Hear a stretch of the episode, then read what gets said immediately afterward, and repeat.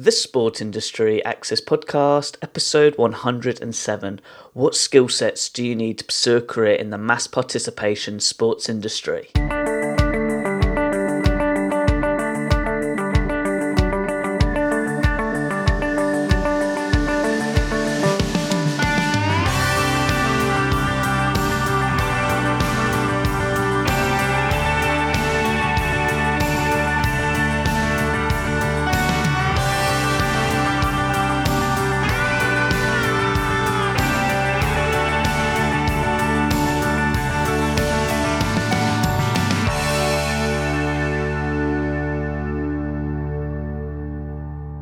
Welcome to another episode of the Sport Industry Access Podcast. I'm your host, Ed Bowers. As always, my goal each week is to provide you a special guest who is an expert in the sports industry, especially if you have an interest in pursuing a career in the mass participation sports industry. I hope today's episode can be useful to you with regards to your interests and needs. Now, getting back to today's show, this week's special guest is Chris Robb.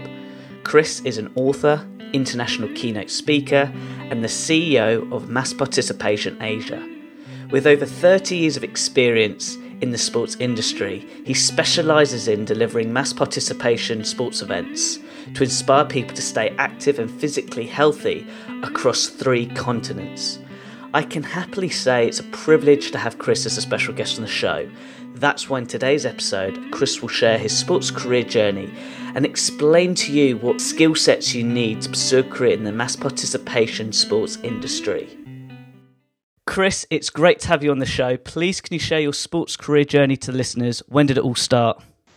Fantastic, Ed. Wonderful to uh, to catch up with you again. We first met in London uh, quite a few months ago now, and, uh, and, and love all the amazing work you're doing. So thank you for the opportunity to share what um, is hopefully an opportunity to provide some some lessons and inspiration to uh, your viewers. Um, I'm incredibly lucky. I've, I've had a uh, more than 30 year journey in the primarily mass participation industry now.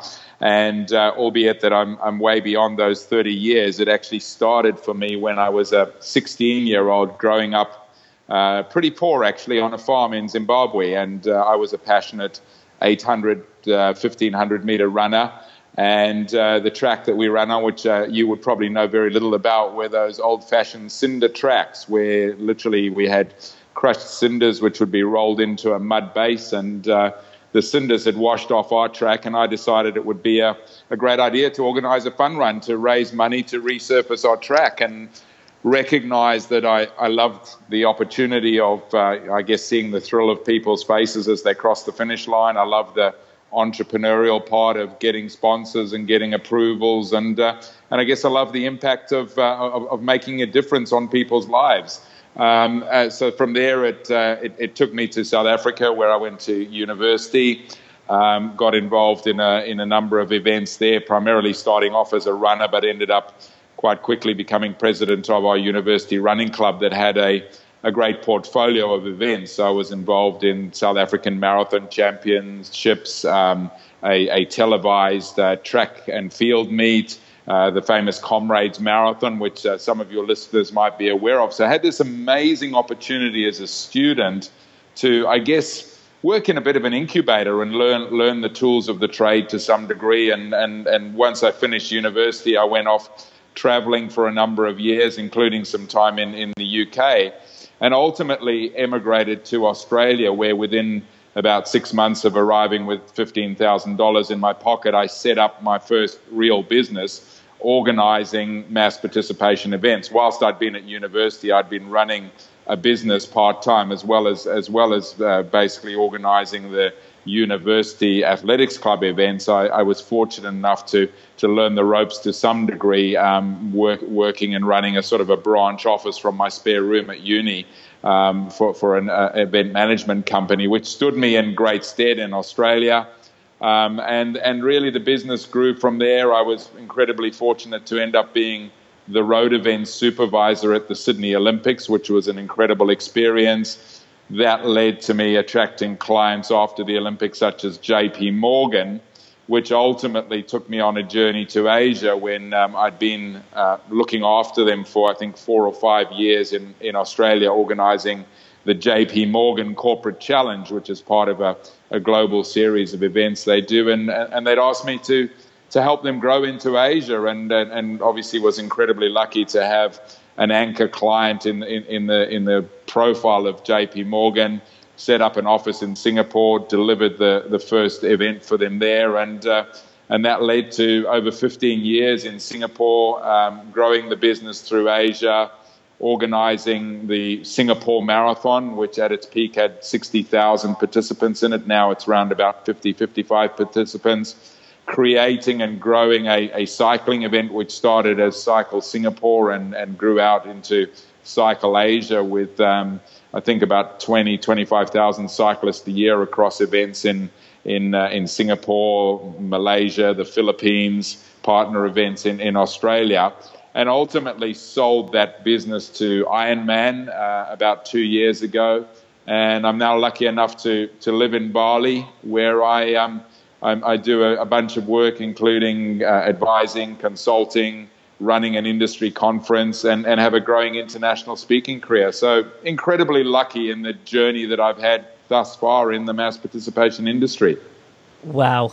What an unbelievable journey, Chris. Literally, I'm blown away with that response. Just really quickly, going back to when you're at university, would you mind explaining to listeners the learning lessons you took from starting up your own company looking back now? Yeah, look, it's it's a great question, and I think obviously relevant as I understand it. The bulk of your your, your listeners are, are students that are looking to to get into whether it be the sports industry or the mass participation industry specifically. And and I think you know at the end of the day, it's fundamentally about entrepreneurism. A, a lot of our industry, and I think you know globally, there's a there's a wonderful, never been such a big opportunity for people in whatever their chosen vocation is to be entrepreneurs rather than going the, the traditional track of um, you know going into big corporations and, uh, and and working their way up the ladder. There's you know you can pretty much whilst you're at university or the day you leave university start a business with limited limited capital and, and I think it's it's learning the skills of entrepreneurship which are juggling many balls. It's working long hours. It's being very clear on, on what your why is and, and what it is that you want to achieve. And some people get kind of fall into the trap of thinking that why is all about making money. And, um, you know, there's no doubt that my longevity in this industry has been as a result of me doing something that I'm incredibly passionate about. I love sport. Uh, I love impacting people's lives. And, you know, I've been fortunate to have been at the helm of events for over a million people and indirectly probably impacted somewhere between 5 and 10 million people when you think about the families and friends of those participants and the charities that have been supported and everything along the way. So the satisfaction that I get out of that, and you know, those are some of the, you come back to your question of the lessons. You know, the biggest buzz is not the dollar in the bank account, it's not the the fancy restaurants that I might have eaten, eaten at with sponsors and, the, and, and, and those kind of experiences. It's the buzz of being stopped in the street by someone and saying, Chris, you changed my life. You know, my boss persuaded me to cycle the 20 kilometers in, in your Cycle Singapore event. And now I've got this fancy bike and, and, and I ride five times a week and it's impacted my health and it's impacted my well being. And, and, you know, hundreds, thousands of those sorts of stories, the thrill of seeing the smile on the, on, on, on the face of a, a mother crossing the finish line and being reunited with her family at the end of a marathon. Those kind of things, are, you know, I just would really encourage your listeners to look at what are you really doing this for. It's not necessarily about buying the big house and buy, driving the fancy car and, and the like. And then it's about building those entrepreneurial skills, which are so valuable, whether you're in a small entrepreneurial business or a medium sized business or, or, or in, a, in a big corporation. It's about relationships, it's about understanding it's marketing, it's operations. The more versatile you can be, I think the better your chance of success. Well, Chris, you're certainly inspiring me with regards to my podcast journey. Just from a sports industry perspective, have you seen the industry develop from the last 20 years?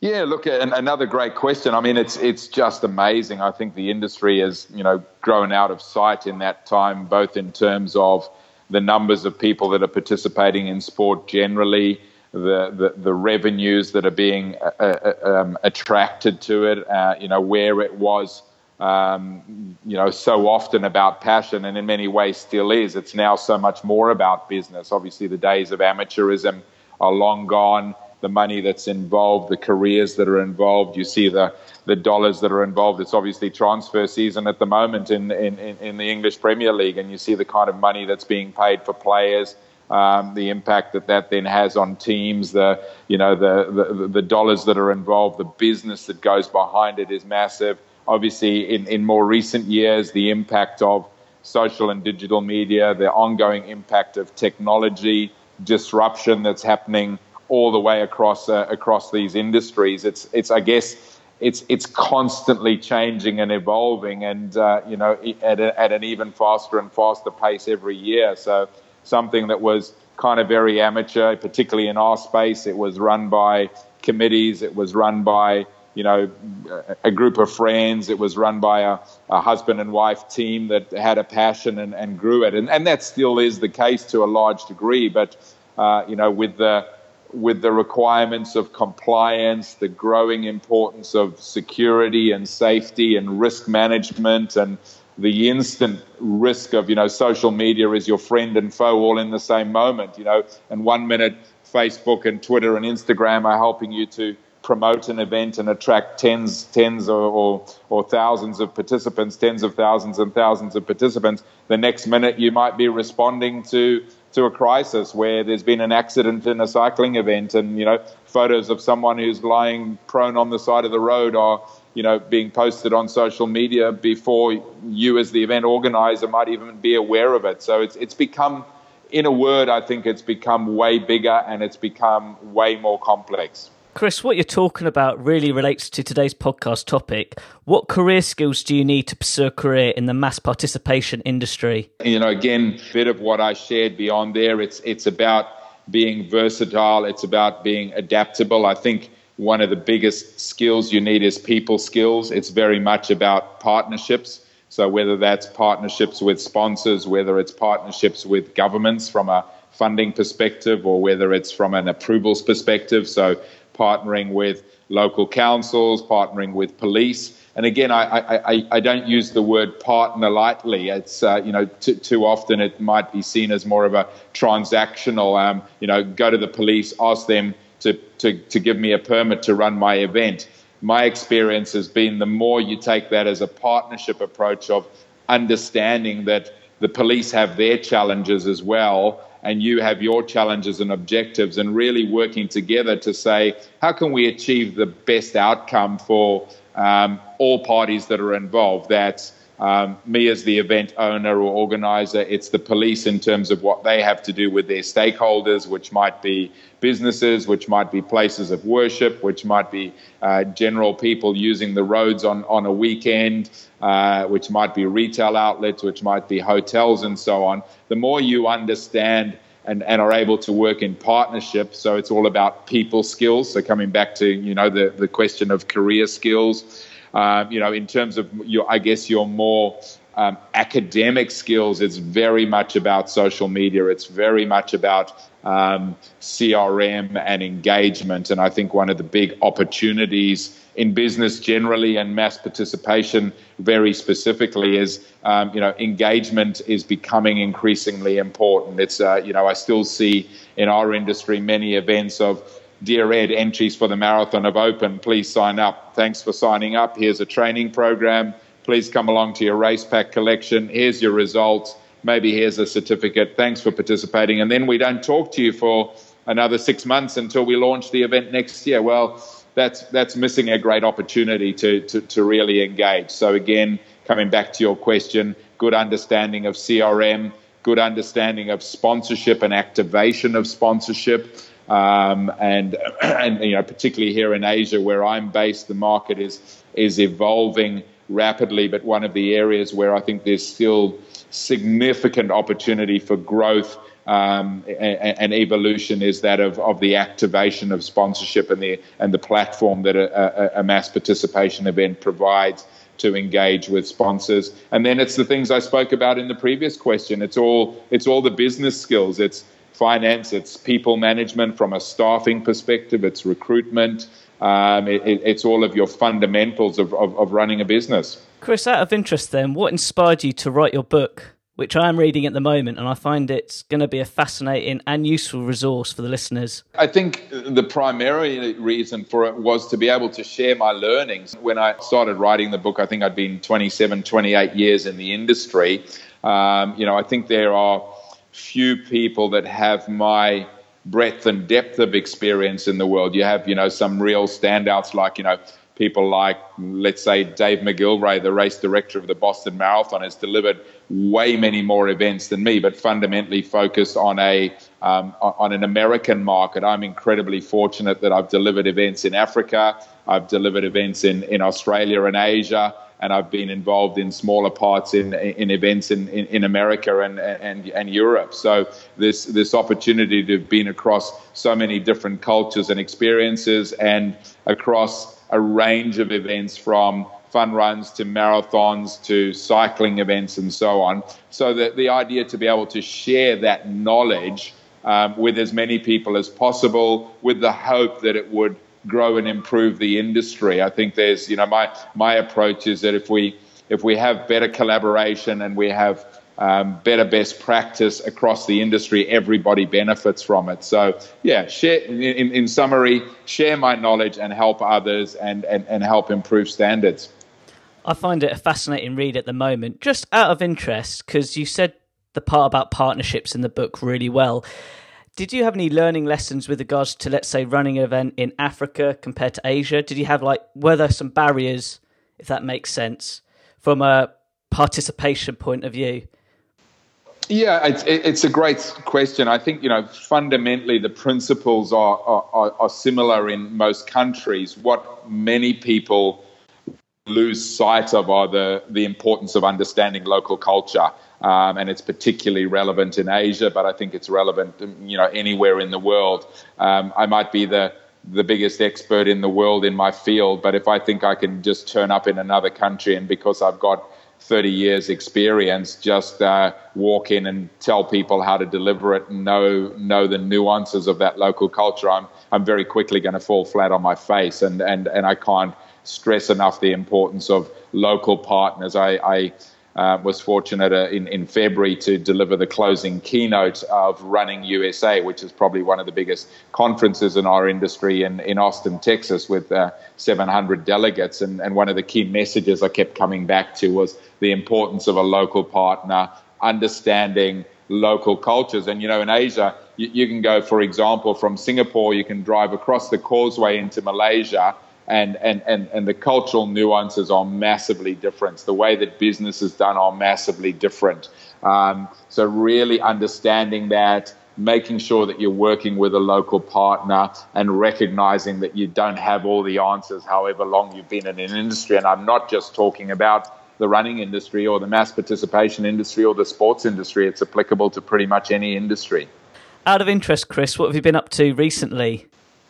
Yeah, lots of exciting things happening. Um, the key focus at the moment is preparing for our third edition of the Mass Participation Asia Conference, which I started in 2015. It will take place in uh, in Singapore in December on the 10th and 11th of September, um, and and it's essentially a two-day conference bringing the industry together with an Asian focus, but increasingly people coming in from from all over the world. So we have a partnership with Running USA uh, which will see us um, uh, doing a number of initiatives with them, education, uh, a runner survey, um, and, and, a number of other initiatives with them, but really bringing the industry together and, uh, and, and, and, collaborating and, and working on best practice. Uh, so that's taking up a fair bit of time. My, my speaking uh, is growing. I've been speaking in Australia. I was in, uh, as I mentioned, in Austin. Um, I'm up in Singapore next month. Um, I'm off to an event which I'm doing some consulting work on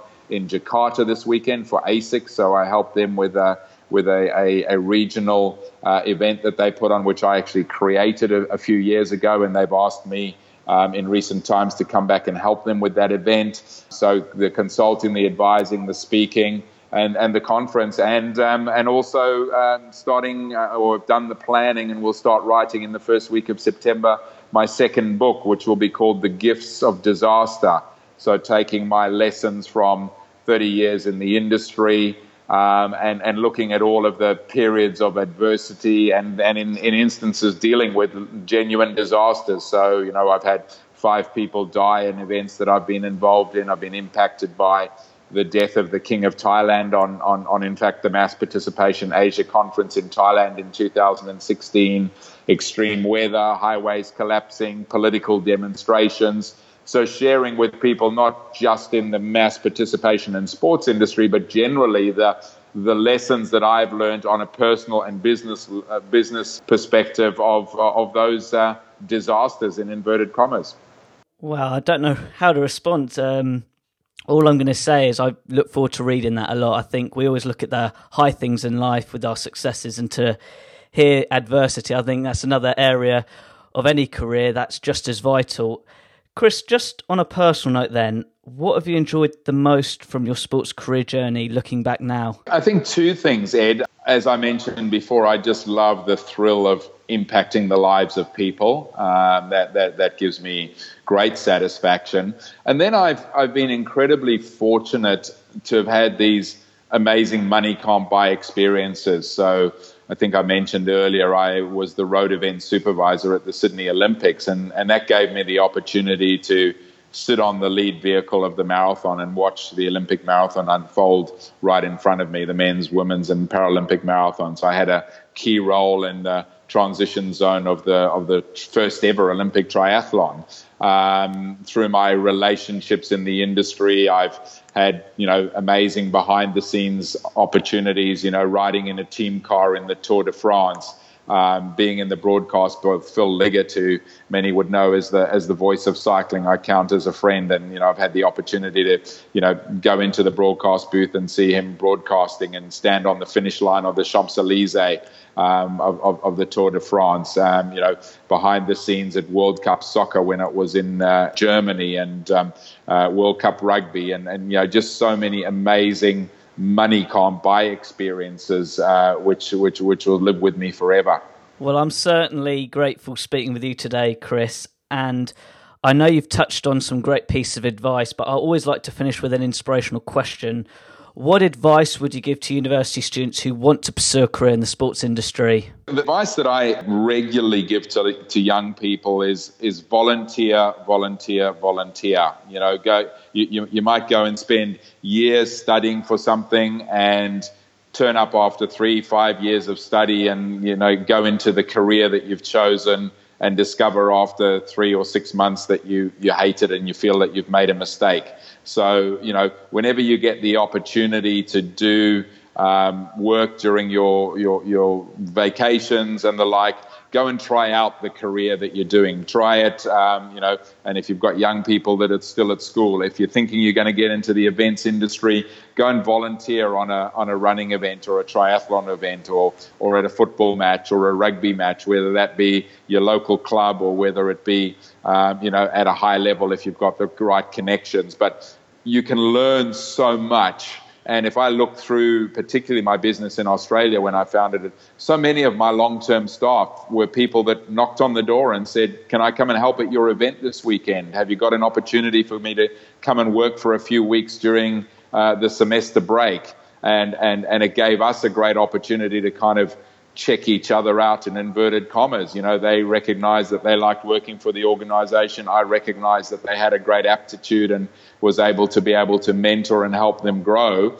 But, you know, if they hadn't chosen that, they might have gone and invested three years in a, in a university degree in sports management and then turned up in the industry and found that they didn't like the long hours. They didn't realize it was such hard work. And I know more and more university qualifications these days do require those kind of intern placements and so on. But you know, start young. Go and go and go and volunteer at a charity event or whatever, and you'll get a real sense of what goes on behind the scenes, the less glamorous parts. Um, and you know, the reality is, our industry, particularly, it's long hours, it's hard work, it's often unsociable hours, but it's absolutely and, and incredibly satisfying, I believe.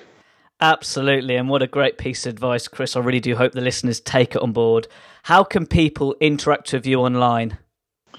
Yeah, look, a couple of different ways. So my website and blog is uh, chrisrobb.asia. Um, on Facebook, I'm at chrisrobbasia. And uh, in, Instagram, chrisrobbasia. And my LinkedIn is Chris Dash Robb. That is great. To all the listeners listening in, all those links will be on my website relating to this blog post. Chris, it's been an absolute pleasure chatting with you today. Thank you very much. Thank you so much, Ed, and, and all the best. Uh, congrats on the wonderful work that you're doing, and uh, you know, I wish wish your view your listeners uh, all the very best in their careers, and um, hopefully see more and more uh, enthusiastic young people coming into this fantastic industry. Wow, what a brilliant podcast chat with Chris! I have to say, as always, when I have a big smile like I do right now it's because this is why I enjoy the work I do. And speaking to Chris, I learnt just as much as you listening to it right now. And for me, there are many learning lessons from this podcast chat. But for me, the biggest lesson I've learnt from Chris is that you've got to know the why you do something and the why you want to make an impact for me, the biggest hitting point was those moments you can't buy. And a lot of that is about the sports industry because if you do work in the sports industry, you will be involved in many sporting events. If you think about sports is all about an event. It's always about the next event. It could be the next running event, the next football match, next Saturday, the next tennis tournament. So everything is all about events if you really look at it and decode sport even more and working in sport, it's the same principle. You're always working towards an event.